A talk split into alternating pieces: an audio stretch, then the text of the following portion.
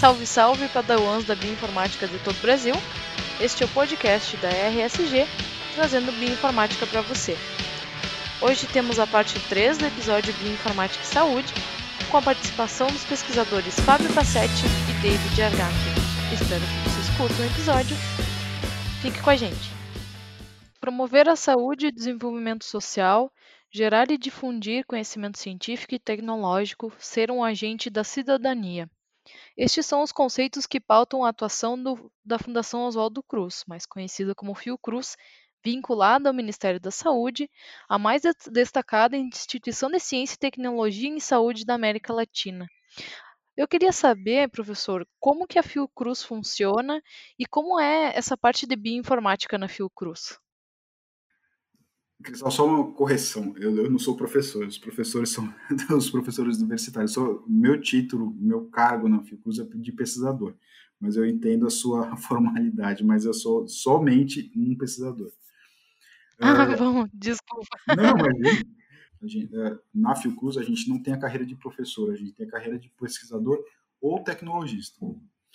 Mas, é, voltando à sua pergunta inicial, assim, o que, que é a Fiocruz? A Fiocruz é, é um órgão do governo federal uh, vinculado diretamente ao Ministério da Saúde e lá a gente uh, trabalha com saúde pública. Então, tem aquelas pessoas que trabalham com saúde pública cujo foco é o ser humano, que é o meu caso, e tem vários outros grupos que trabalham com buscando entender doenças ou uh, ou mesmo aquela questão que eu estava comentando há pouco sobre o, o, a pessoa saudável, a pessoa sem doença, que é muito importante também você ter esse tipo de informação. Mas na, na Fiocruz tem pessoas que trabalham com, com doença, por exemplo, doença de Chagas, uh, tem vários grupos que trabalham com doença de Chagas, virologia, então agora tem tá, já teve desde a da época de Zika, uh, agora com, com o novo coronavírus, uh, influenza, tem uh, são muitos, muitos grupos, malária. Olha, eu, eu aconselho as pessoas a entrarem no site da Fiocruz para ver todas as linhas de pesquisa, mas geralmente tudo que perpassa pela saúde humana é estudado dentro da Fiocruz. E isso engloba uh, saúde pública de uma forma geral, que é o foco da Fiocruz, é a gente tentar auxiliar uh, o Sistema Único de Saúde a ser cada vez melhor. Claro que existem pesquisas que são muito aplicadas, e tem pesquisas que têm um cunho mais de geração do conhecimento, onde você não vai gerar um produto agora, mas você acumula conhecimento que de tempos em tempos alguém consegue juntar todas as informações e dar um salto de, de um salto tecnológico que é muito importante, não, não só tecnológico, mas um salto de conhecimento que é muito importante para o desenvolvimento da, da, da, ciência, né, de uma forma geral, que é o que uh, hoje em dia muitas pessoas usam o CRISPR, mas o CRISPR veio nisso, veio de uma pesquisa que foi muito básica, muito geração de conhecimento, que alguém, eu não vou lembrar o nome das pessoas, mas que alguém teve uma, uma sacada que falou assim, não, e se eu tentar fazer isso? E aí que virou o que virou, que é hoje em dia usar a técnica de CRISPR-Cas9. Uh, e é isso, a Fiocruz ela tem uma pós-graduação que eu ainda uh, oriento por lá, que é focada em bioinformática, que chama Biologia Computacional e Sistema, pós-graduação em Biologia Computacional e Sistemas, que ela fica sediada no Rio de Janeiro, uh, cuja a, a, atual coordenadora, Ana Carolina Ramos Guimarães, é uma grande amiga minha, e que eu fiz parte, enquanto eu estava lá no Rio de Janeiro, da, da comissão de pós-graduação, e é uma pós-graduação que tem muitos professores bons, empenhados e capacitados para tanto orientar quanto dar aulas de altíssimo nível e fazer pesquisas de altíssimo nível. que mais que de bioinformática, assim, na, na pós-graduação aqui da Fiocruz do Paraná, que é de biociências e biotecnologia, uh, tem uma, um ramo de bioinformática dentro dela, que é por onde eu oriento meus alunos aqui do, do Paraná, que uh, aqueles, aquelas pessoas que estiverem interessadas também em conhecer podem entrar, podem entrar na, no Google, colocar pós-graduação em, em Biociências e Biotecnologia do Instituto Carlos Chagas, facilmente se encontra o site. E, e é isso, é uma, é uma instituição que ela trabalha para o, o, o, o bem público, uh, não tem um interesse privado dentro da Fiocruz. Então é isso, tudo que acontece lá dentro é, é para, no final das contas, uh, auxiliar o Ministério da Saúde e o, o Sistema Único de Saúde a melhorar. Então, a Fiocruz teve um papel e ainda está tendo um papel muito importante nos estudos sobre o Covid-19, dessa pandemia que a gente está passando. Uh, tem epidemiologistas do mais alto nível trabalhando nessa área. E tem o pessoal de laboratório também, tem os laboratórios de referência de virologia, que estão fazendo sequenciamento do, do, do, novo coronavírus, que eu sei que tem pessoas uh, com formação em informática trabalhando nisso. Uh, eu, a gente está uh, começando a trabalhar nessa área agora no Instituto Carlos Chagas, e é isso, é, é tentar auxiliar um pouco o entendimento de, de do que acontece né, hoje em dia na pandemia. Então, tem tanto a parte de sequenciamento, genômica, eu tenho, estou coordenando agora um projeto para fazer o sequenciamento de 528 pessoas infectadas pelo novo coronavírus, aí com diferentes graus de, de severidade da doença. Então é isso, é isso que a gente tenta, é, é isso que a gente tenta não, é isso que a gente faz na Fiocruz, é tentar olhar para a saúde humana de uma maneira mais humanizada, que é o que o SUS, univers, humanizada e universal, que é o que o SUS tenta fazer.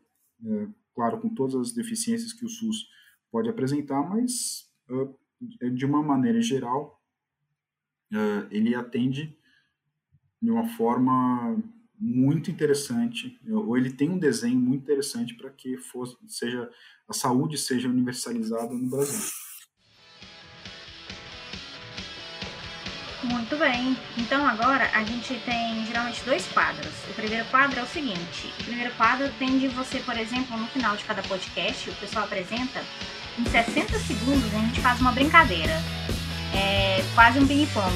E aí, a ideia é que nesse. Né? É, e a ideia é que nesses 60 segundos você vai descrever da maior, melhor forma possível um artigo que você leu e acha relevante. Então, nesses 60 segundos que eu vou contabilizar, que se der mais eu te corto, você vai tá sintetizar um artigo, qualquer um que você acha interessante.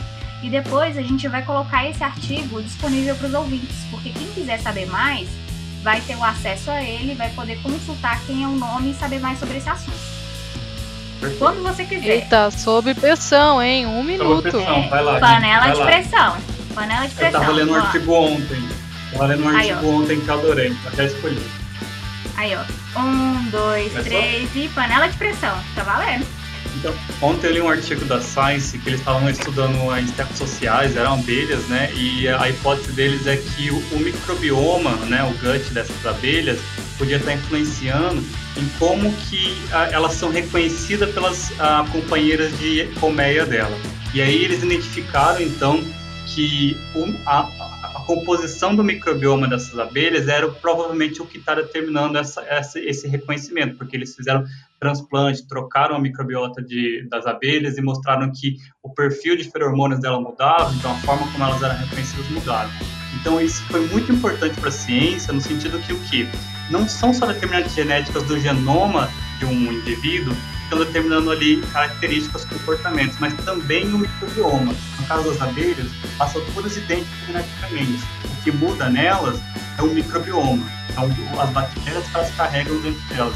E aí, nesse estudo, ele, ele mostra E essas bactérias. Vai, continua, conclui. Não, era isso mesmo, que essas bactérias, a, a composição genética dessas bactérias está determinando esse comportamento que elas têm como inseto social. É muito interessante.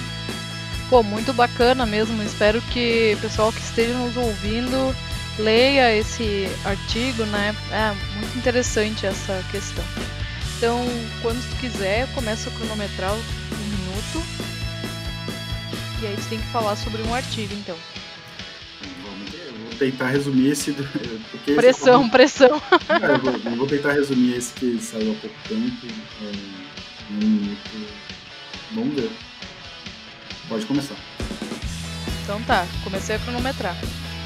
É, então, o artigo que eu vou comentar é o artigo que eu já eu tinha falado com um pouco mais de profundidade antes.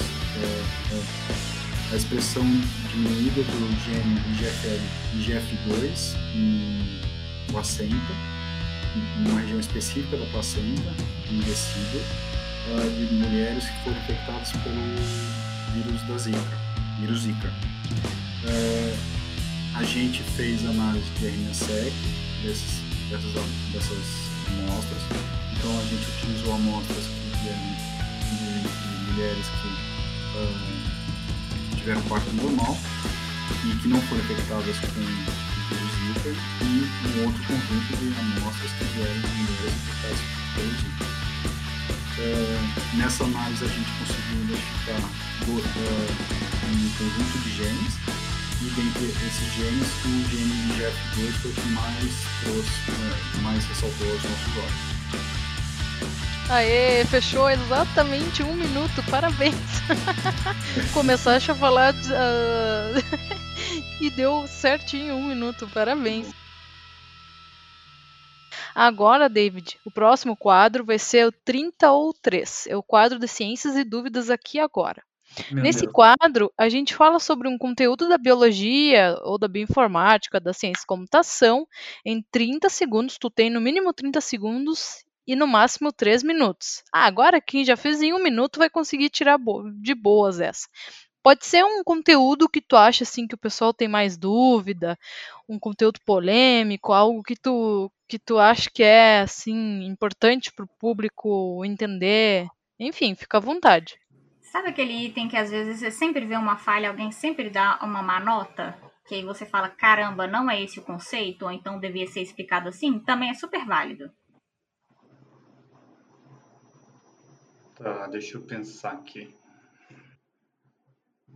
É, a, as redes neurais, né? Acho que falando das redes neurais profundas, está tá ocorrendo um hype em cima disso, né? Então, tá, todo mundo quer usar as redes neurais e porque, como eu comentei com vocês, ela acaba sendo um coringa nessa área de, de machine learning, né? nessa área de você conseguir predizer ah, variáveis que têm uma dependência super complexa, né? ela é multifatorial e etc. Ah, mas uma das coisas que eu tenho visto é que às vezes as pessoas elas têm problemas super simples que não se encaixam nessas, nessas, é, nessa categoria de super complexo, de, de dependência complexa, acaba sendo alguma coisa muito linear, né, uma dependência linear ou algo assim, e as pessoas vão para redes neurais usando, é, querendo usar porque ela acaba sendo um negócio muito popular, né, mas elas poderiam resolver esse mesmo problema com algoritmos, um algoritmo simples, por exemplo, de regressão logística, ou um SVM, que é ainda mais simples, ou o mais simples de todos, que é o Random Forest, que, ah, sei lá, em 90% das vezes, ah, você tem ali um conjunto, o seu problema de predição, o seu conjunto de features que você extraiu, e se você colocar essas features num, num algoritmo de predição random forest, ele vai dar um resultado muito bom. E você consegue fazer isso com muito menos poder computacional, com muito menos exemplos de treinamento, né? E, e você consegue driblar todos os problemas usando o Random Forest. Então, as pessoas vão para redes neurais, elas tentam produzir um dataset gigantesco, elas tentam uh, fazer os twinks, né, mudar os parâmetros da rede neural, mas na verdade elas não precisariam, era só ter testado o Random Forest e visto se o Random Forest daria um bom resultado. O Random Forest, na maioria das vezes, ele dá resultados muito bons para predição em, na bioinformática e na biologia. E, mas enfim, os dois algoritmos são muito bons. Entender o seu problema é uma coisa muito importante. Se é um problema que você acha que é muito complexo, depende de muitas variantes, uma função seria muito polinomial, ou se você tem algo que a dependência é muito mais simples. É isso aí. O problema, muitas vezes, na bioinformática não é a metodologia, mas sim definir muito bem a sua pergunta, né? Nossa, Cristal filósofa. Tá totalmente correta, Cristal, porque é isso, as pessoas às vezes elas não param para pensar na sua pergunta e elas vão direto no, no, na metodologia que elas querem empregar, e isso é um grande problema mesmo, assim, eu vejo isso, assim, muito frequentemente, ainda no, no meu ambiente de trabalho, assim, essas coisas, sabe? Então, é muito importante a gente pensar na pergunta, e a gente que é bioinfo, a, as pessoas da bioinfo, né, que são biólogos ou que, biomédicos, que vieram da parte da, da, biologia, elas têm uma formação muito boa com relação a essa parte de biologia. Então, elas, elas têm quase que obrigação de pensar muito bem na pergunta biológica que elas vão tentar responder e qual que seria as nuances dessa pergunta, sabe? Então, é bem interessante. Né? Muito legal. Nossa, só nessa última frase aí daria um, um episódio do podcast inteiro. Eu vou escolher um uh, que é.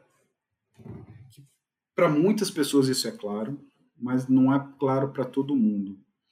Então, uh, como eu tenho visto aqui com outras discussões, com não são alunos meus, mas é de um grupo que eu colaboro, a dificuldade de, de de deixar, de entender que os transcritos, isso só se restringindo ao genoma humano, né? que os transcritos humanos que codificam para a proteína têm regiões não traduzidas, que é o 5' TR e o 3' TR. Posso falar? Pode, daí eu começo a cronometrar. então vamos lá. Então, é, o, o, o tema que eu vou falar um pouco é sobre regiões não traduzidas em transcritos que codificam para proteína. Esse é um tema que eu acho que é importante a gente sempre retomar, porque é um conceito que nem sempre fica muito claro para todos os estudantes, uh, tanto para aqueles que vêm das ciências exatas, quanto uh, para aqueles que vêm das ciências biológicas. Os genes humanos que codificam para proteína, eles uh, são separados geralmente em mais de um exon, raras as, raras as exceções onde tem apenas um exon, e nesse, nesses genes onde tem mais de um exon, o primeiro exon, geralmente a porção inicial é, é uma porção de reconhecimento de ribossomo ou de sinal de exportação do núcleo, e que é uma região chamada 5' UTR, ou Untranslated Region. Essa região, ela não vai ser traduzida, mas a partir do momento que é encontrado o código de metionina, a tradução, a, a, a fase de leitura é aberta e a tradução acontece pelo ribossomo. Com muita frequência no genoma humano, uh, os transcritos, no primeiro exon, então você tem uma porção inicial, onde é o 5' UTR, e você tem o início da, da, da, do código de leitura. Com muita frequência também, no final, no último exon dos genes que codificam para a proteína, no genoma humano, uh, tem uma fração muito, muito grande desse último exon, que chama 3'-TR, onde tem o sinal de poliadenilação, onde tem os, os sítios de ligação de microRNA, quando o gene é alvo de algum microRNA. Mas é importante relembrar que uh, todos os RNAs mensageiros humanos, eles vão ter uma, força, uma porção 5' TR e 3' TR. Porque muitas vezes uh, o que é considerado pela comunidade médica como o primeiro nucleotídeo de um gene é aquele nucleotídeo onde tem a codificação da metionina. E toda todos os nucleotídeos que estão à esquerda, ou então antes desse, desse, desse código de início de tradução, eles não são considerados. E assim como depois do stop, o código de parada, todos os nucleotídeos que vão até o final do, do gene, eles são desconsiderados por, uh, pela comunidade médica de uma forma geral. Então, isso eu acho que é um tema que é bastante importante que seja retomado, estudado, e, e relembrado para aquelas pessoas que trabalham com, com genoma humano, transcriptoma humano. Muito legal. É, eu, particularmente, tenho muito apreço a, a esse tema de pesquisa, porque meu, durante meu mestrado eu trabalhei com caracterização molecular da região 3' TR do gene que codifica a biotinidase, né, em pacientes com deficiência de biotinidase de uma corte brasileira bem grande, que, a gente, que é atendida no Hospital de Clínicas de Porto Alegre, né. Uhum. E é bem isso que tu falaste, assim, o pessoal tende a, a prestar mais atenção em variantes na região codificadora, né? Uhum. Mas muitas vezes variantes na região 5' UTR e na região 3' UTR são muito importantes para patologia da doença, digamos assim, porque como tu falou, essas regiões são alvo, alvos de proteínas que se ligam à região não à UTR para fazer sua regulação, né, regulação de expressão, a regulação do próprio decaimento do RNA mensageiro, a regulação através de microRNAs, elementos é, repetitivos e nossa, a gente poderia fazer um podcast só com elementos Legal. regulatórios, né? Legal. É, Seria bem interessante. Mas é, eu acho que eu só achei pertinente falar sobre esse tema, porque é um. Uh, apesar de para muitos ser um, um, lugar comum, lugar comum, mas eu vejo que uh, alguns estudantes têm uh, isso, isso não está muito claro. Então, como a audiência é bastante ampla e informática contempla também aquelas pessoas que não têm uma, uma, graduação em biologia, são aquelas pessoas que vêm da ciência da computação ou da estatística, e eu acho que é sempre bom falar sobre isso. Mas é isso aí, é, é, é muito interessante isso, né? Porque muitas vezes a pessoa tem um exímio conhecimento em programação, mas não entende muito da parte biológica. E tem muita gente que entende muito da parte biológica, mas não domina muito a programação, né? Isso que é o legal do profissional assim que atua na bioinformática, né, na biologia computacional, é poder transitar dentro dessas duas áreas que são muito fascinantes, né? Exato, exato. Eu, eu, eu realmente eu, eu, eu me achei na vida eu adoro a bioinformática, adoro a biologia, mas adoro a programação também. Então, eu acho que é isso. Eu acho que as pessoas têm que procurar aquilo que elas gostam. Pelo jeito, você encontrou também isso, eu acho que é bastante positivo. Então tá, gente. Uh, a gente está se encaminhando para os minutos finais da, da, nossa conversa. A gente gostaria de agradecer muito o David pela disponibilidade, pelo bate-papo, foi muito enriquecedor. E aí, David, não sei se tem um, conclusões finais, um agradecimento, um alô pra mãe. é isso, gente. Uh, peço desculpas se eu não consegui me, me, uh, me, expressar muito claramente sobre alguns pontos, mas acho que o ponto interessante aqui é que, você, que eu queria que vocês uh, levassem para casa é que a bioinfo, de fato, ela se tornou uma área muito relevante e muito relevante no meio clínico. Então, essa área de medicina de precisão, ela não vai, ela não vai evoluir, ela não vai andar sem a ajuda da bioinformática. Então, eu queria que vocês levassem isso para casa, que a, a medicina de precisão ela vai trazer um benefício muito grande para os pacientes, ela já, já está trazendo, e quem está ajudando a medicina de precisão, que é um core da medicina de precisão, é a, é a bioinformática, um dos cores da bio, é um dos cores dessa medicina de precisão é a bioinformática. Então é mais ou menos isso que eu queria que vocês levassem. Muito obrigada pela, pela audiência e pela, pela tua participação, Fábio. Muito obrigada. Obrigado, Cristal. Obrigado, SG. Ah, eu fico muito feliz em poder falar um pouco aqui do, do meu conhecimento.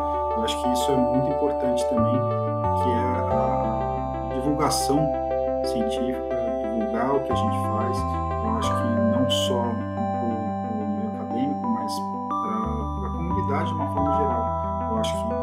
um dos lados positivos dessa pandemia que a gente está passando é que a, a, sociedade começou, a sociedade brasileira né, começou a olhar para o pesquisador de uma maneira diferente. Ele começou, ele, a sociedade começou a respeitar muito mais o que a gente fala, o que a gente faz. Eu acho que é, é esse tipo de divulgação que você está fazendo é excelente para ajudar também a divulgar o trabalho que é feito numa área específica que a bioinformática, que eu sou apaixonado. Eu vira mais alguma coisa? Não, é só isso. Eu queria agradecer a participação dele e depois a gente vai deixar seu contatinho lá, Lattes, para quem quiser depois entrar em contato com você, tirar alguma dúvida. Ou quem sabe você ganhou iniciação aí, né? Estamos contratando. Quem quiser fazer estágio, trainee, fala com o David. Pior, pior que estamos mesmo. No meu LinkedIn eu divulguei uma vaga hoje. Tem, tá Olha aí, pessoal. Aí, Mandem jobs. Entre em contato. Procura esse estágio em São Paulo, David. Muito obrigada. Então é isso aí, pessoal. O nosso podcast termina por aqui. Não esqueçam de seguir a gente no Instagram, no YouTube, sigam a gente no Facebook. E muito obrigado pela atenção. Tchau, tchau.